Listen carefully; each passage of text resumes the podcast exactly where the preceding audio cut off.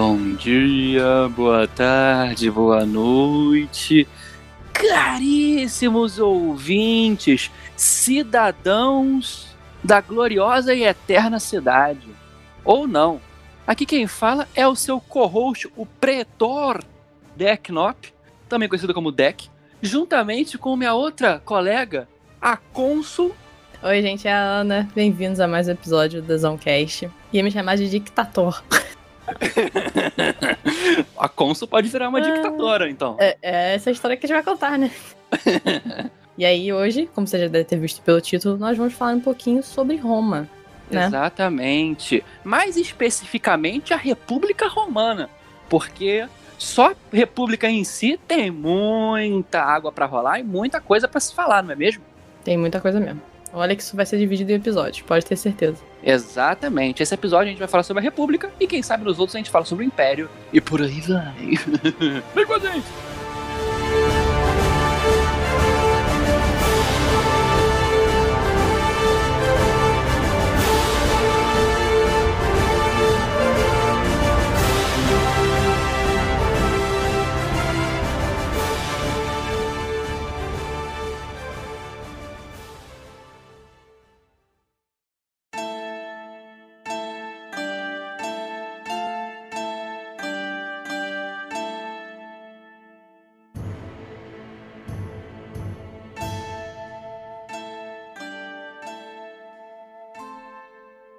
Eu acho interessante a gente estar tá falando sobre esse tema, porque o último, né, tema, entre aspas, histórico que a gente falou, no caso foi a mitologia, se eu não estou me confundindo, a gente falou sobre Troia. Uhum. E nessa nossa historiazinha aí, a origem, né, que é considerada, né, da jornada dos romanos, já que a gente vai falar de Roma, começa com Troia, né, ou mais especificamente um troiano, né? Sim. Que na é, verdade é fugiu... Cara, sabia. Eu, li, eu leio isso, eu só consigo pensar nisso. É um problema é. sério. É, não, você lê Enéas, você só pensa cinquenta e seis, na mesma Enéas. É. Então, vocês, por favor, imaginem o Enéas, década é de noventa, ele. de toga. O que é triste, porque, tecnicamente, ele é filho de Afrodite, ou Vênus, né? Que a gente tá em Roma agora. Tá mais pra filho de Hefesto. Mas falando nela, ele, no caso, fugiu da cidade, né, de Troia, em busca da Itália.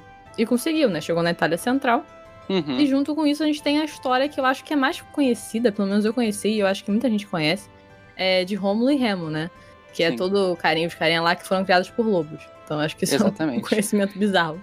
Aquela estátua da, da loba dando de mamar pra dois bebezinhos, né? Que são Rômulo e Remo, os fundadores, é, isso é uma verdade. coisa curiosa. Todo mundo conhece mesmo, né? Eu acho que uhum. todo mundo conhece essa, essa, esse negócio. A gente olha e a gente fala, ah, isso aí eu conheço. Eu tava vendo um vídeo sobre isso e falei, ah, que estátua é daí, então. É porque nós, no Ocidente, nós temos uma influência de Roma ter sido... o início da grande civilização europeia, a herdeira dos gregos. Então a gente acaba tendo muita força de conhecer, em geral, o que foi Roma. Por mais que Verdade. não, saibam, não saibamos em sua, digamos assim, em suas coisas mais específicas. Exato. Então, você tem os dois irmãos, e aí você tem a história na qual o Rômulo mata Remo, e aí numa, numa treta que eles tiveram da cidade, que eles viviam no vilarejo pequenininho, e aí o Rômulo se intitula rei desse pequeno vilarejo que eles viviam. E aí vocês, né, já podem adivinhar que o nome seria Roma. Uhum, que é, que é que criatividade, né? Muito criativo. É, eu não julgo. Eu colocaria, colocaria o nome da minha cidade de Tecnópolis também. Tecnópolis. Mas é, essa é a origem mitológica, né? O, Exato. A origem de fato da cidade de Roma a gente não tem muita certeza. O que a gente sabe é que muitas centenas de anos antes da Era Comum, né? Ou se você é old school, antes de Cristo... É, a região da Península Itálica foi populada por diversos povos é, indo-europeus, né, caucasianos, e que incluem, por exemplo, os povos itálicos, né, que são ali da Península Italiana. Roma, né, foi uma cidade de origem itálica, né, greco-itálica, para ser mais exato, porque a Península Itálica tinha muita influência da, da, dos mercadores e dos filósofos gregos, né, que estavam em alta, né, nos anos seiscentos, antes da Era Comum e por aí vai, né? Então a gente vê grande influência da Grécia e desses povos nativos, mais especificamente de um povo que não é indo-europeu, que é um povo misterioso da região, que é uma coisa que me fascina muito, né? Que são os etruscos. Os etruscos também têm grande influência no que vem a se formar Roma. Muitos dizem que Roma era parte da Confederação Etrusca, né?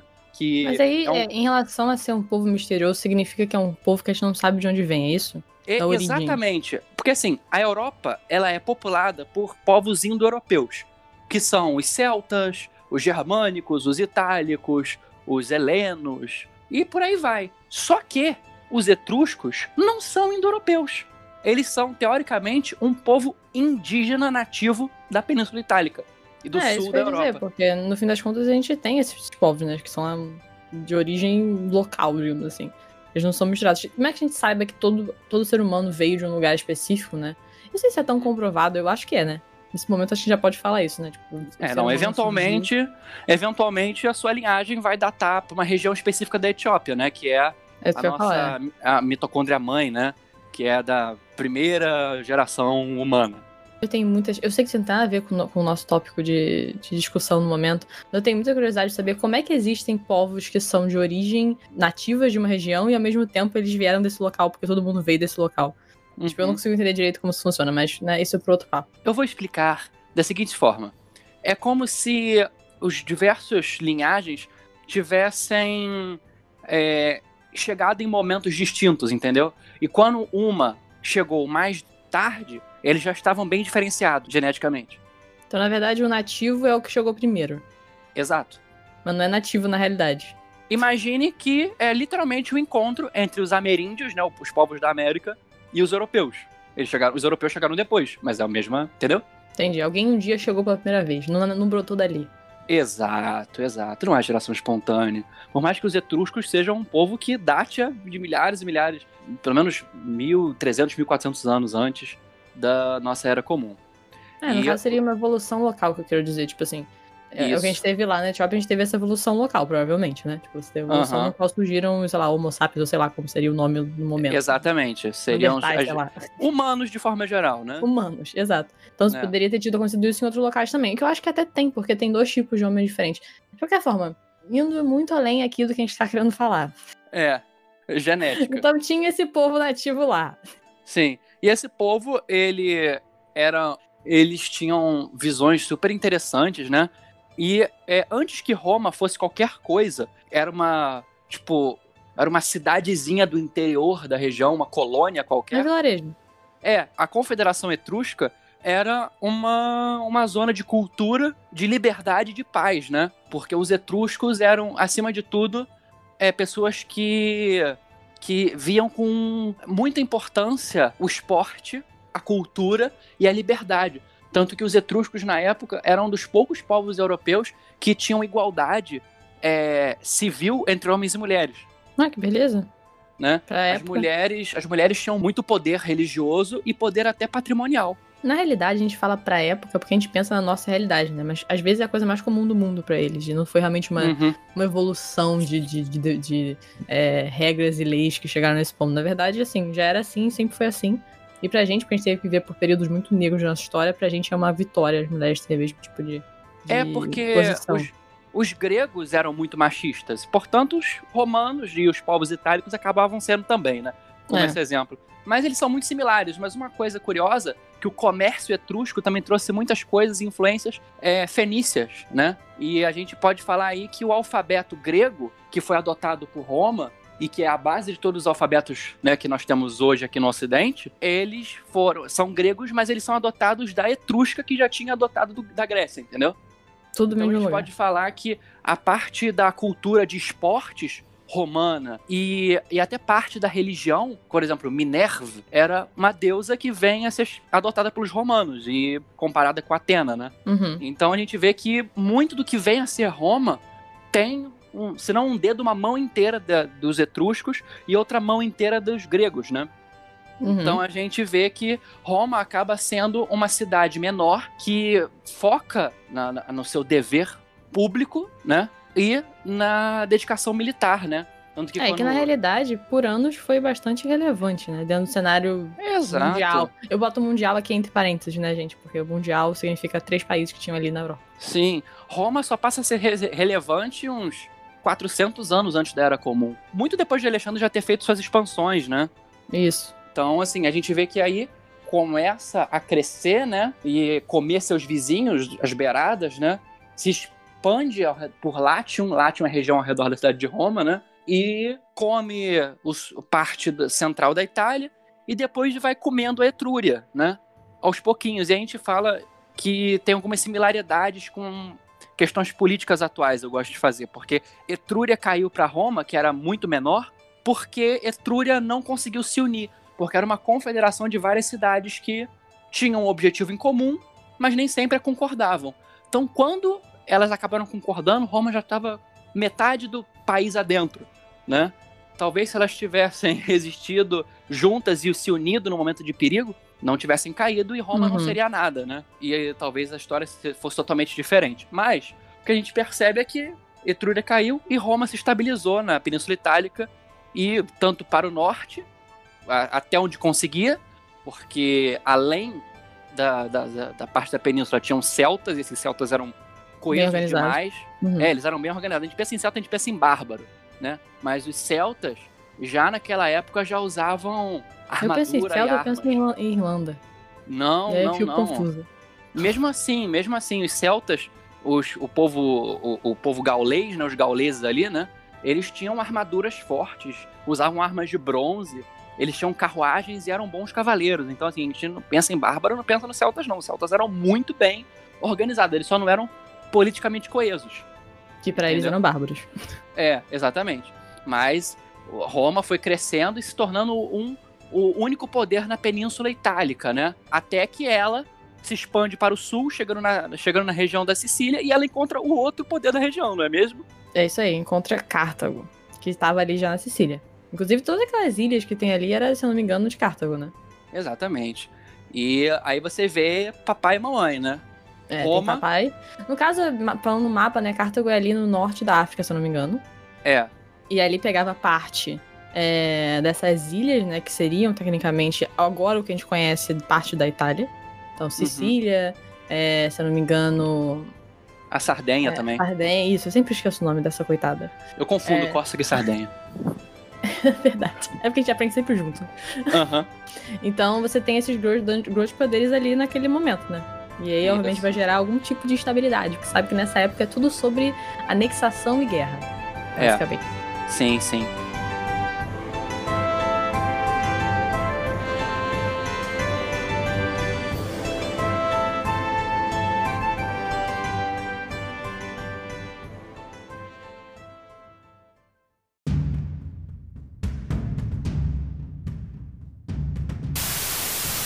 Pílulas de sabedoria do deck. Olá, meus queridos. Deck aqui para fazer uma pequena inserção sobre a relação entre a Etrúria e Roma, a sua república e por aí vai. Pois, no início, uma dinastia etrusca governava Roma. Não foi sempre uma república, né, gente? O primeiro rei era muito bom, ele trouxe... desportistas, artistas e um sistema novo e super refinado de entretenimento para Roma, que veio a ser o padrão pelos próximos séculos pela cidade, pela república, não é mesmo? Só que os descendentes dele, especialmente o neto, meio que se tornaram ultra-autoritários e, digamos, egocêntricos demais. O que, que os romanos fizeram? Bem educados, simplesmente... jogaram ele para fora da cidade e declararam um novo sistema de governo, que era a república. A república não é um sinônimo de democracia, ok? A democracia representativa, onde você vota, é grega, ateniense. No entanto, a república é uma invenção, entre aspas, romana. Então, apesar de você ter essa diferenciação, né, da coisa pública, das instituições públicas, você também tinha o voto representativo dentro de Roma. Você votava para a Assembleia Geral, né? E votava para o Senado. E também para as posições de liderança, que eram os cônsuls. Eu não comentei, nem a Ana comentou, mas são dois cônsuls. Sim, imagina, você tem um país com dois presidentes. É isso, entendeu? E vários outros cargos menores também eram votados. E mal ou bem as, as eleições funcionavam, não tinha tanto problema. Por mais que a corrupção às vezes fosse solta, você tivesse alguns assassinatos aqui e ali... Mas a política romana, nessa época, era mais tranquila, digamos assim, só que disposta a todo e qualquer vício, como, bem, a gente sabe que a política costuma ser, não é mesmo? Pílulas de sabedoria do deck.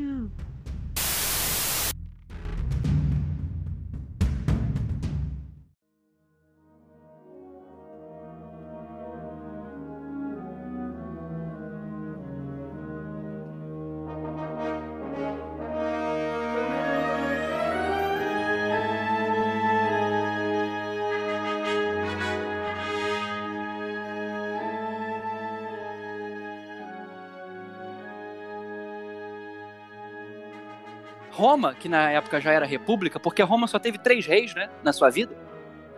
Eles mataram o último e virou uma república. É, a República Romana, que era muito coesa na sua administração, né, conseguiu, em pouco tempo, estabilizar-se na sua região e, como a gente disse, foi seguindo até se sentir boa o suficiente para poder questionar determinados tratados comerciais e políticos de influência de Cartago, que Cartago sempre foi, na verdade, o grande jogador de toda aquela região do Mediterrâneo, né? Uhum. Porque Cartago controlava o mercado inteiro do Mediterrâneo ali, né? E controlava a influência de tribos menores. Mas de onde veio Cartago, exatamente, né? Porque Cartago não é uma tribo originária, não é um reino originário da África.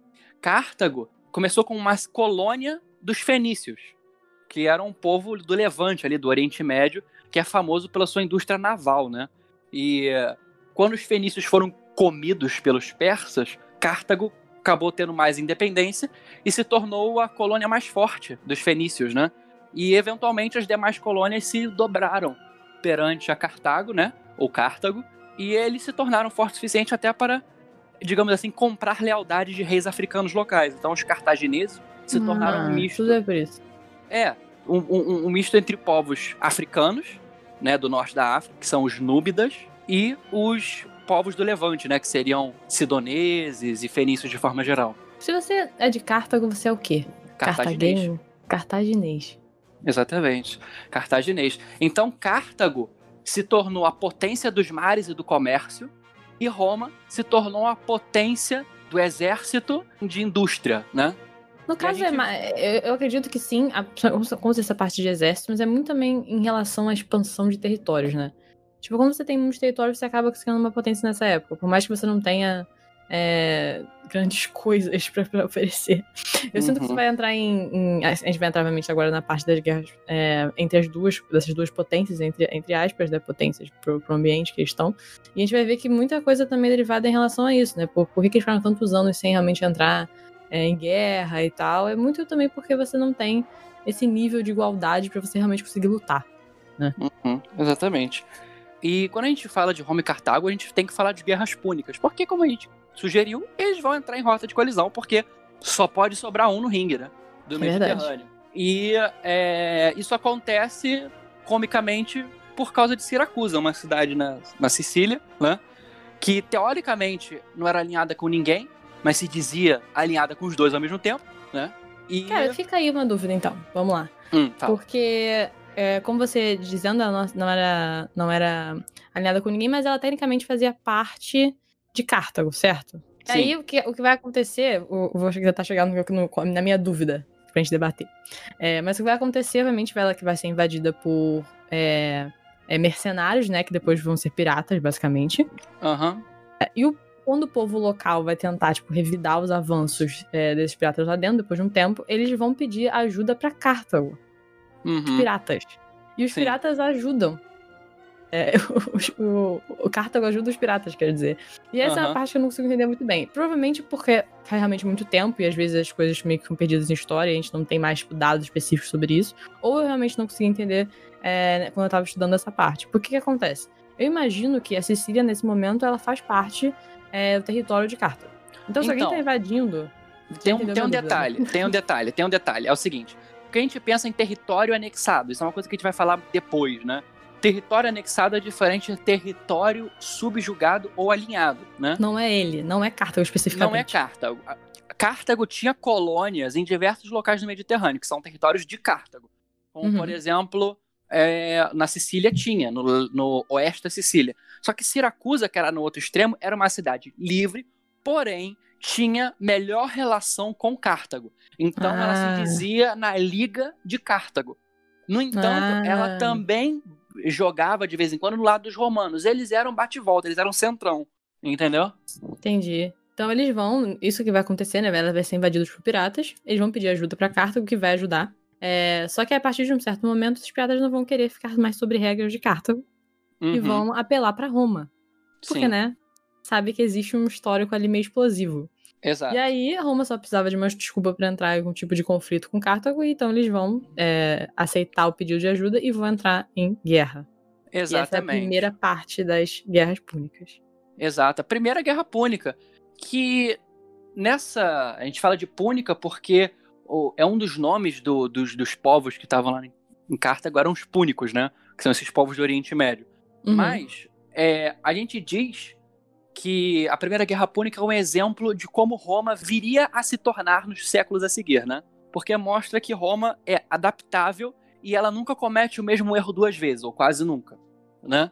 Exatamente, foi... foi por isso que eles conseguiram ficar no poder tanto tempo, na realidade, é... por causa da adaptabilidade. Mas Exato. eu acho que é nesse momento também, que é aquilo que eu mencionei sobre ver, se ver essas diferenças em, em estrutura para realmente começar numa guerra. Porque inicialmente, é, a marinha romana era muito menor, né, do que, a, a, como você até mencionou, você bem disse, Cartago tinha toda essa influência de ter uma marinha boa. Uhum. Né, intensa. Então, assim, tecnologia também, tecnologia tecno... de navios isso. de Cartago era três vezes superior. Exatamente, então obviamente você já tinha aí uma dificuldade de realmente entrar em batalha, porque você tá numa ilha, é. no, no caso você tem uma ilha, você tem um continente de um lado e um continente de outro, né, porque um tá no uhum. continente africano, outro faz parte ali da, do Mediterrâneo, é. e você tem a ilha da Sicília no meio. no meio. Então assim, como é que você vai entrar em guerra se você não tem uma marinha? Uhum. Pois é, né? E é por isso que quando é declarada essa guerra, eles ficam meio que, fica uma guerra estática por uns anos, né? E o que quebra essa guerra estática, com escaramuças aqui e ali, é um golpe de sorte, digamos assim, né? Porque há uma tempestade e um grupo pequeno de navios de guerra cartagineses uhum. vão parar em praias romanas, né? Isso. E os romanos, muito espertos, pegam esses navios, desmontam, estudam e remontam. Né? Exatamente. É assim que você ganha uma guerra. Exatamente. E é assim que vai ser até o final da nossa história humana. Exatamente. Basicamente. Que são navios triremes e quinquirremes, por causa do número de remos, né? Em alguns meses, ou um pouco mais que isso, os romanos fazem a sua marinha e ela tem o mesmo nível tecnológico que de Cartago. Não é tão bem treinada quanto, mas tem. Mas os romanos já estavam estudando as técnicas de batalha marinha de Cartago. Então, o que, que eles fizeram? Eles conseguiram, em determinado momento, causar uma, uma derrota a nível espetaculoso na marinha cartaginesa, que acabou se dobrando perante a mais nova marinha romana, né? Isso aí, perderam a primeira guerrinha. Exatamente, não há mais o que fazer. Cartago perde a primeira guerra púnica e eles sofrem humilhantes derrotas e pesadas reparações, né, que vão ter que pagar. Além de perderem, de quebra, a Sicília, a Córcega e a Sardenha. Isso é uma São coisa ilhas... que, assim, historicamente as pessoas não aprendem, né, cara? Não, sempre não. que você ganha uma guerra, você vai e você humilha o seu oponente. Isso vai dar ruim. Isso sempre acontece isso. Sempre. Aham, uhum, aham. Uhum. Desde os históricos de guerra que a gente tem quando surge uma segunda guerra, a partir dessa guerra. Porque você foi e humilhou o seu oponente. Você ganhou, cara. Tá bom. Uhum. Entendeu? Tipo, pega lá o que você precisa pegar que foi de acordo no início da guerra, eu imagino, né? Eu não sei sobre guerras, mas eu imagino que quando você vai começar uma guerra, você tem algum tipo de base do que o pensador vai precisar é, preparar tipo, ao vencedor. Exatamente. A guerra foi por causa da Sicília. Pega a Sicília, entendeu? Uhum. Porque aí ninguém se sente humilhado, não sei, obviamente nessa época tudo era humilhação também, né? Tudo uhum. é, ah, meu, meu, está afetando Olha, meu, mas meu veja ego, bem, minha família. Se a, se a Argentina entrasse em guerra contra o Brasil, ganhasse e tomasse o Rio Grande do Sul, Paraná e Santa Catarina, eu me sentiria com revanchismo. Pensem dessa forma. Eu não aceitaria. Não é que também tudo é um problema, ai, me desonrou. Que Nossa, território? Pode pegar o Sul de boas. Nossa. Beijos. Jesus. Desculpa aí, gente. Mas, assim, só pra vocês terem uma noção, né? Vocês não iam aceitar. E a gente falou isso em Segunda Guerra e a gente tá falando isso agora, uns dois mil e quinhentos anos antes. Mas aí é muito bizarro, porque aí você é um perdedor ruim. Porque se você combinou esses termos e você perdeu a guerra, você perdeu a guerra. Mas ninguém combina termo, Ana. É basicamente combinar. assim. Não faz o menor sentido, essa guerra nunca termina. Não, mas não é pra ter termo. A, a guerra começa assim. Você é um desgraçado. Não, é você. Toma meu exército. Toma meu exército. Ah, meu exército ganhou. Aí o cara fala, merda, o que eu faço agora? Aí você fala, você vai me dar o seu bolinho de chocolate. Aí você fala, merda, eu não queria isso. Aí o cara fala assim, haha, me deu o seu bolinho de chocolate. Aí você fica puto que você deu o bolinho de chocolate pra ele. Não é que tipo, ó, quem ganhar essa batalha vai ganhar o bolinho de chocolate. Nem Porque sempre é assim, faz entendeu? Todo sentido ser assim, pra mim. Porque, uhum. assim, você tem uma noção do que você tá batalhando por. É, mas não é tipo... sempre assim. Isso é casus belli, né? É, eu não sei nem se isso acontece assim at all. Eu, tô, eu, tô, eu realmente não sei nada sobre guerras, assim, tipo, realmente politicamente falando. Eu sou a pior pessoa pra falar sobre isso. Eu tenho aquela mentalidade de criança que fala, por que só não coloca mais dinheiro no mundo, você tá sem dinheiro? Entendeu? Então, assim... é... Imprime nota de duzentos com Exatamente. Ema. Eu, obviamente, gente, por favor, eu entendo o motivo de não fazer isso agora, tá? Eu com vinte e cinco anos sei por que não pode uh-huh. ser feito isso. Mas Porque sabe Deus quando a criança gosta. Fala isso? A criança, a criança sempre fala isso, né? Tá sem uh-huh. dinheiro, vai, imprime mais dinheiro. Pelo amor de uh-huh. Deus.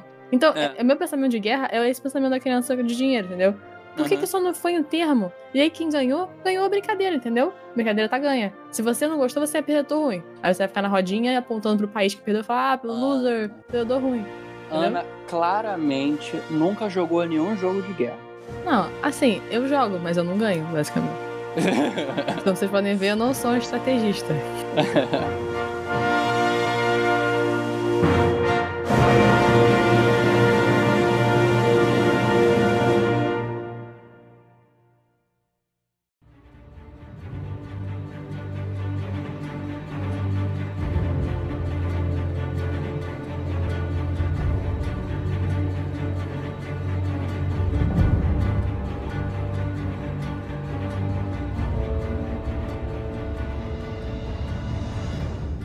E aí, né, com essa primeira perda, a gente já sabe que o Cartu tá humilhado. E anos depois, a gente tem um novo general chamado Amílcar Barca, que pra mim, eu sempre leio Barça e eu lembro da enciclopédia, porque eu tenho cinquenta uhum. anos. Não, eu penso, eu penso estabiliza... em, em Baía de Guanabara. Por que é pela Barca? Aham. Uhum. Por que eu penso em Barça, cara? Que loucura. Realmente, foi muito difícil pensar em Barca. Exatamente. É, eu pe... é calor e desgraça. É, o que é eu calor e desgraça. Com certeza eles tinham isso lá no Mediterrâneo. Exatamente, mas Amílcar Barca, né, era, se torna a liderança política e militar de Cartago e ele vai entrar num caminho de reerguer, né, a cidade. Isso, porque o okay, que? Revanchismo, como eu estava Exatamente. Falando aqui, que é o problema de sempre. Aham, uhum. Mas Amílcar, ele não tinha... Amílcar é um nome muito... Mas enfim, Amílcar não queria, não queria imediatamente se vingar de Roma, mas que ele odiasse Roma e tivesse criado o filho, o Hannibalzinho, né, Cara, Hannibal, o nome dele é Hannibal. É, Lector. É, falando que Roma devia ser destruída, né? Ele criou falando isso, mas na, na real ele não, fazia, não faria isso porque Cartago não estava preparado. Como que ele preparou Cartago para isso? Ele invadiu e colonizou o leste da Espanha atual, né? Que tinha muita prata, né? Aí ele conseguiu pagar as reparações de guerra com a prata espanhola e conseguiu diversos aliados na Espanha, né? E Eu aumentou acho seu que território. Que teve até uma treta dessa, que eu, adoro, eu adorei ler sobre isso. E quando ele tava fazendo isso, é, os romanos acharam esquisito vocês estarem lá. E mandaram do tipo, ah, por que vocês estão aí? A gente tá aqui, porque a gente precisa pegar o dinheiro pra te pagar. Então uhum. eles não podiam ficar chateados de eles estarem se expandindo, porque eles estavam se expandindo pra poder pagar reparações das romanas. Uhum. Então era ótimo. Ai, é. Os cartagineses deram uma piscadinha com o olho esquerdo, né? Exatamente. É muito bom essa história. Tipo, wink, wink, nós estamos só pagando vocês. Wink, wink. Aí... Vocês não vão deixar de pagar vocês? É. Problema? Não. Aí, anos depois, duas décadas quase, Amílcar morre e o seu filho cresceu lá no ódiozinho, que é o Hannibal, Hannibal ou Aníbal. Ele Hannibal acende. Da Barca? É, Hannibal da Barca, a estrela do Oriente, o forno que flutua. Ele entra ah. no poder cartaginês.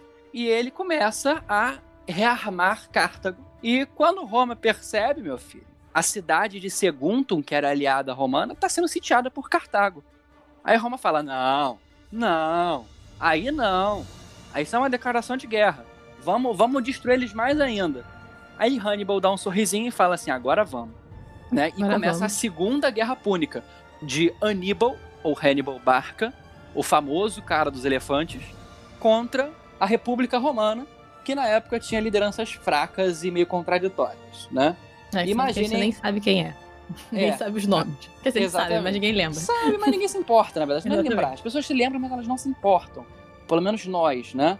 E, e aí como é que, né, ele consegue inicialmente fazer isso, né? Porque eles estão lá, invadiram a cidade, eles perceberam que vão entrar em guerra. E uhum. aí todas as entradas na, nas quais os romanos acham que vão ser, né, escolhidas pe, pelo Hannibal fazer, ele não faz. Ele faz uma loucura. Ele porque toma uma vai... rota pelos Alpes. Exato. Porque se você conhece um pouquinho de geografia, você imagina que o cara tá vindo da Espanha, ele vai passar pelo sul da, da França, que é a Gália, e eventualmente ele vai chegar ali no, na parte superior da Península Itálica, né? Uhum. Então, nas partes planas, os romanos estavam defendendo, né? Só que tem os Alpes, né? Que que Exatamente. O, foi isso que aconteceu. Eles não, pers- não pensaram nos Alpes e o querido Hannibal veio pelos Alpes. Uma estratégia maluca, porque assim, era um frio desgraçado, né? Uhum. Ele foi, é, segundo os dados aqui que eu tenho, ele che- acho que ele chegou aí com quase noventa mil pessoas. Elefantes. Uhum. Porque sim. Uhum. É... E aí dentro dessas pessoas, né, tinham tribos e todo mundo que odiava os romanos.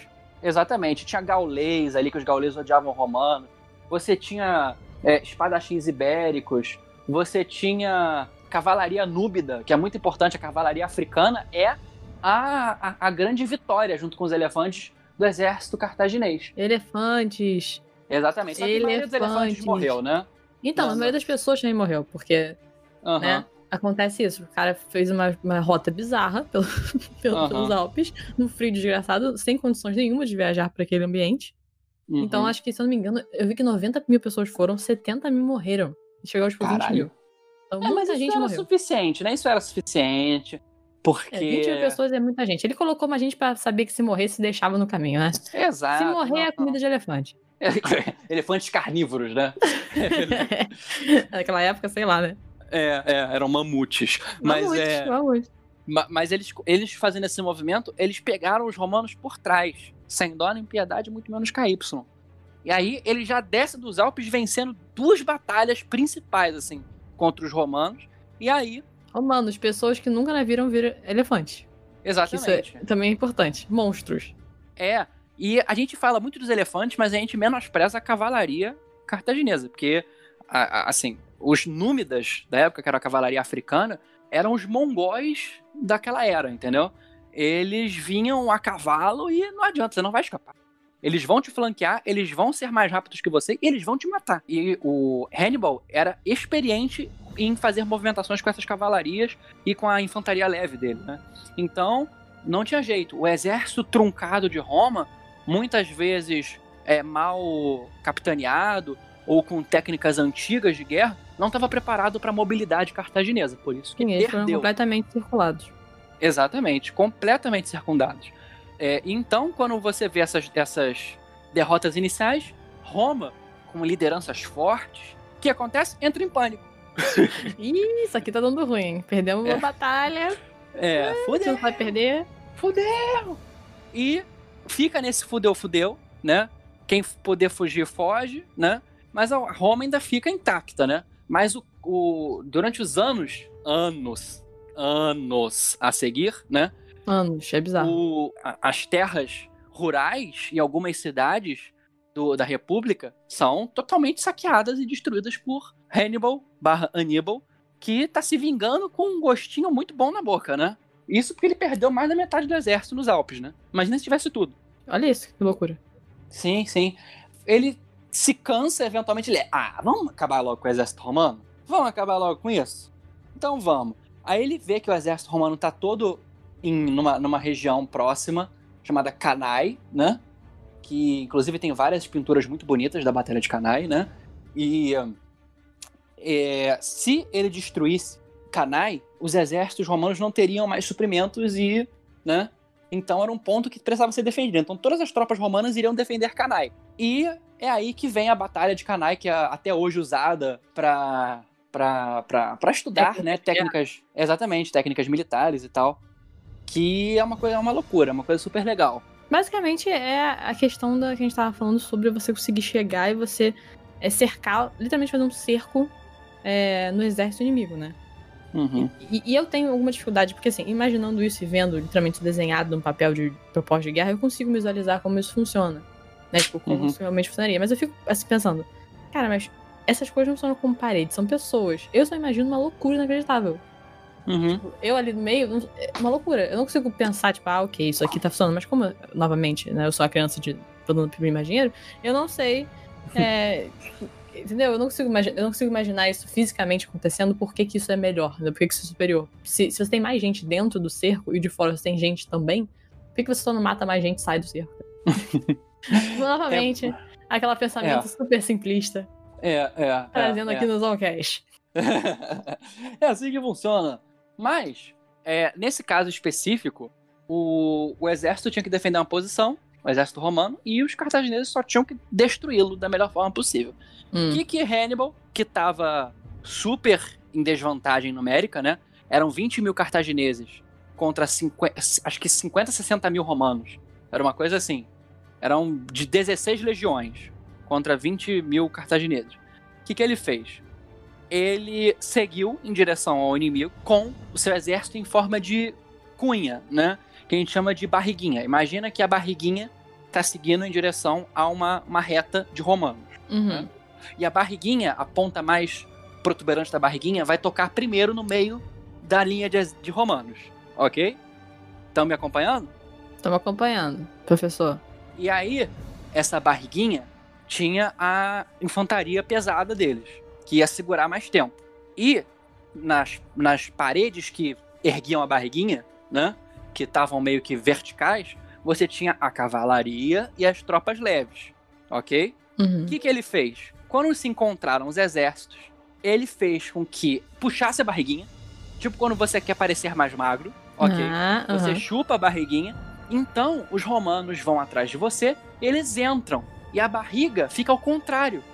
O que acontece? Ah. A sua tropa móvel flanqueia os romanos pela direita e pela esquerda. E a sua tropa de infantaria tá batendo ele, neles na frente. Ou seja, você cercou eles por três de quatro lados. É isso, certo. Aí, fudeu, né? A cavalaria romana, quando viu isso, tentou fugir. E a cavalaria cartaginesa viu a romana fugindo, correu atrás, matou. E no que matou, voltou. Voltou. É, pegou pelo, pelo, pelo três e ficou cercado de quatro lados e foi um banho de sangue. Pegou por trás, já era. É, gente, foi, foi um massacre, né? Aníbal massacrou na Batalha de Canai e, assim, dezesseis legiões caíram. Essa foi a maior derrota da história de Roma. Beleza. Da história, até agora e depois, ok?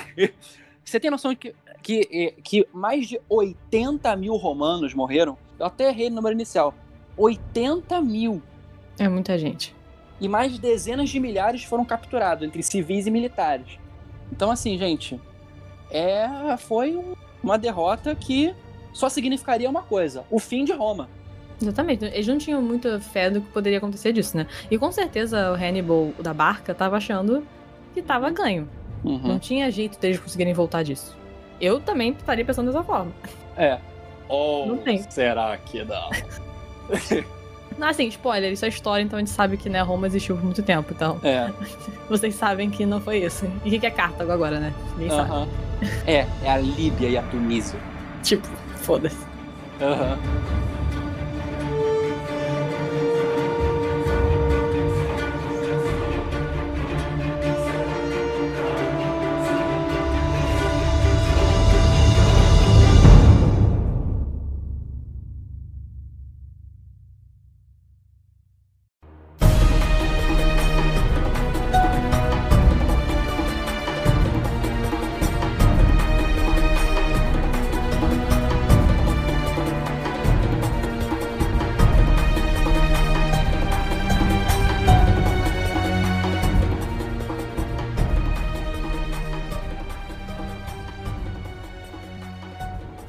Enquanto isso tá rolando, né, essa, essa derrota inacreditável e essa tristeza, a gente tem um jovem, uhum. Publius Cornelius Scipio, a gente vai chamar agora de Scipio, porque eu não sou obrigada a falar uhum. isso o nome inteiro.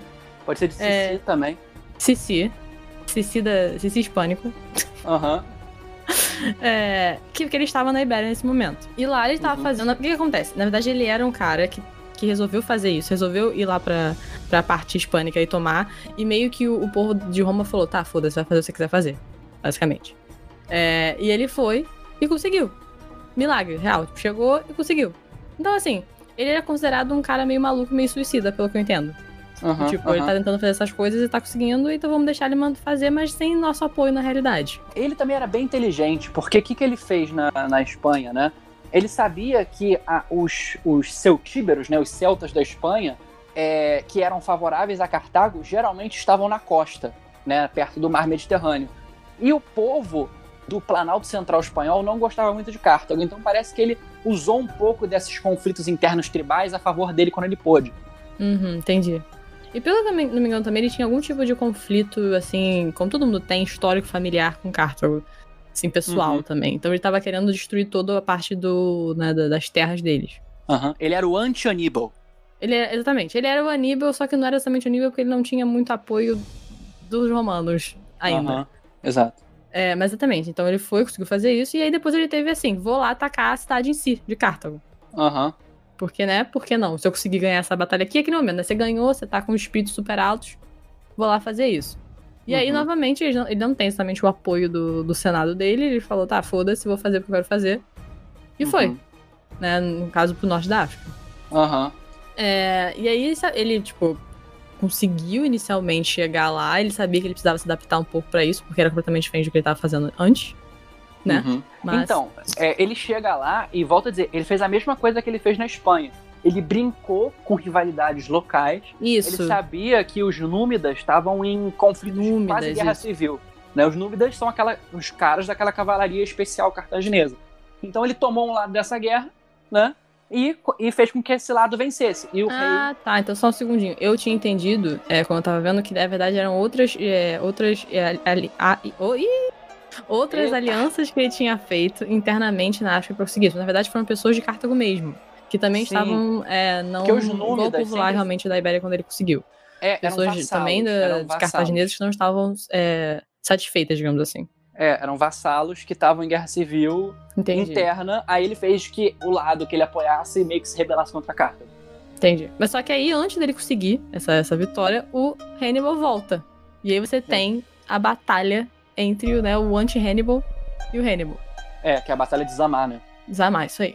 Zama é. ou Zama, pode ser os dois. É. Uhum. Batalha de se amar, se amar também pode ser. Se amar, se amar. É. Na verdade eles eram amantes. Exatamente, faz todo sentido. Num, num anime isso aconteceria. Mas, mas aí agora, com Scipio, sabendo como os cartagineses atacavam, né? Sabendo como... contra-atacar com a própria cavalaria núbida que eles sempre tiveram, foi difícil, né? Para você ter uma ideia, o, o, os próprios elefantes, que era uma grande vitória por parte de Cartago, meio que já estava sabendo como lidar com o elefante. Bastava você abrir caminho e lançar eles pelos flancos, né? Ou então você assustar eles para eles voltarem contra os cartagineses, que foi é, meio que aconteceu. Eu acho que aqui também entra muito a questão que você falou sobre eles não terem o mesmo problema duas vezes, né? Os romanos. Uhum. Né, porque eles já sofreram exatamente essa situação na qual eles né, foram... Por uma é... década. Exatamente. Então eles sabem qual é o ataque. Uhum. Então eles aprendem com os erros, mas eles não cometem o erro novamente. É, então exatamente. Fica fácil, entre aspas, aqui obviamente não é fácil, é difícil, porque não é uhum. uma coisa fácil de ser feita, mas fica fácil para eles saberem como eles podem fazer isso de volta, né? Como uhum. eles podem revidar isso e não cair, não serem presas novamente de uma coisa que eles já é, sofreram antes. Então uhum. também tem essa... Eu acho que isso é importante pra vantagem deles de ganhar essa, essa batalha. Isso. E ganharam. E Scipio africanos derrota Hannibal Barca e Cartago, novamente, é dobrada de joelhos. Dessa vez, de uma vez por todas. De vez por todas. E mesmo assim, depois eles ainda voltam. É, mas na verdade, a Terceira Guerra Púnica é basicamente o cara falando assim... Não gostei desse, dessa situação aqui. Aí Roma fala assim... Ah! Declarou guerra! É, pelo, pelo que eu entendo, a terceira, literalmente, eles esfregando sal na ferida, literalmente mesmo. É, exatamente, é basicamente isso. Porque eles vão e salgam a terra, né, do, de Cartago uhum. pra nada crescer mais. Então, exato. Assim, uhum. qual, qual, qual nível de triste e chateado com a situação você está? Né? Nível salgar terras pra nada crescer mais? Talvez. Exatamente.